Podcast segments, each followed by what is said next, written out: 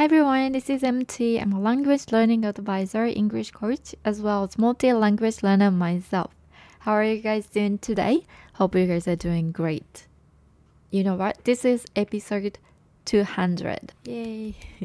Moreover, I have uploaded the very first episode last year on the 8th of March, which is today. So it means it passed exactly one year.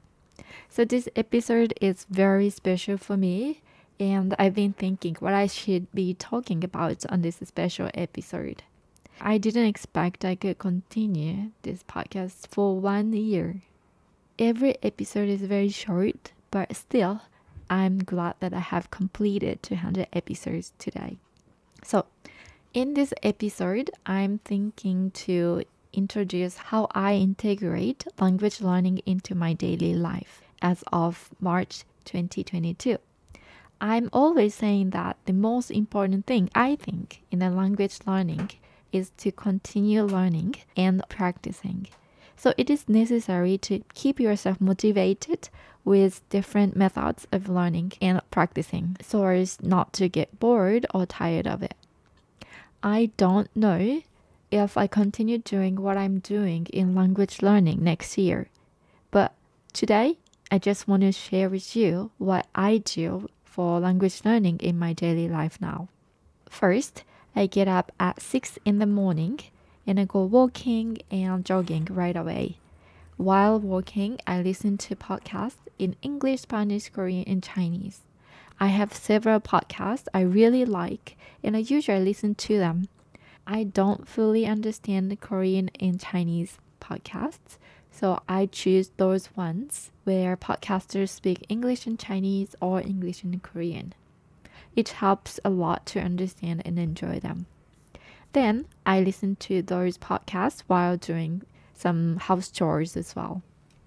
What else? Um, I still continue doing my version of Hakushiho, which I talked about on episode 193 and 194. Every time when I encounter a new word that I want to memorize, I write it down in a notebook. And once I collected about 20 of them, take the picture of the page and set it as a home screen of my phone. It is really helpful. Every time when I look at uh, my phone, those words are there I read them automatically.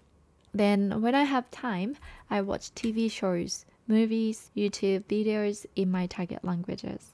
If I am in a studying mode at the time, I watch them with the target languages, subtitles, and write down words, phrases, and lines that I want to use later. Also, almost every day, I talk to a language teacher or language exchange partner. One session is usually very short, from 15 to 30 minutes. But in order to talk to them, I have to think about what I should talk about in the session and look up some words I don't know regarding the topic beforehand. This preparation process is as important as the actual session, I guess. And what's also necessary is to review the correction I usually have sessions online, so the teachers often leave corrections in the chat box for me. You can utilize that. Reading is also one of the things I do. I like reading a novel written in the target language. It is fun to look up some words in a dictionary or website and try to understand the story. In a novel, there are quite some words that show up several times and you can remember them without trying really hard because you are exposed to the words many times. One last thing I do sometimes is to keep a diary in the target language. I don't write a lot, but I just write a few things that happened in the day and also how I felt. I don't think it has to have great episodes. You can just write anything that come across your mind if you try to write a lot, it's gonna be difficult to continue, right? So you just you just try to write a few things, you know, like whatever you want to write at the moment. I enjoy all of these activities so far, but when I get tired of any of them, I will stop doing. Also, if I find some more interesting methods, I will try them and if I like them, I will add to my daily or weekly practice. All right. Thank you so much for listening. And to those regulars who came back at least once to this podcast, I really, really appreciate it. And I will try to continue making more episodes regarding language learning. So it'd be great if you could come back for more. All right, so have a great day. Bye.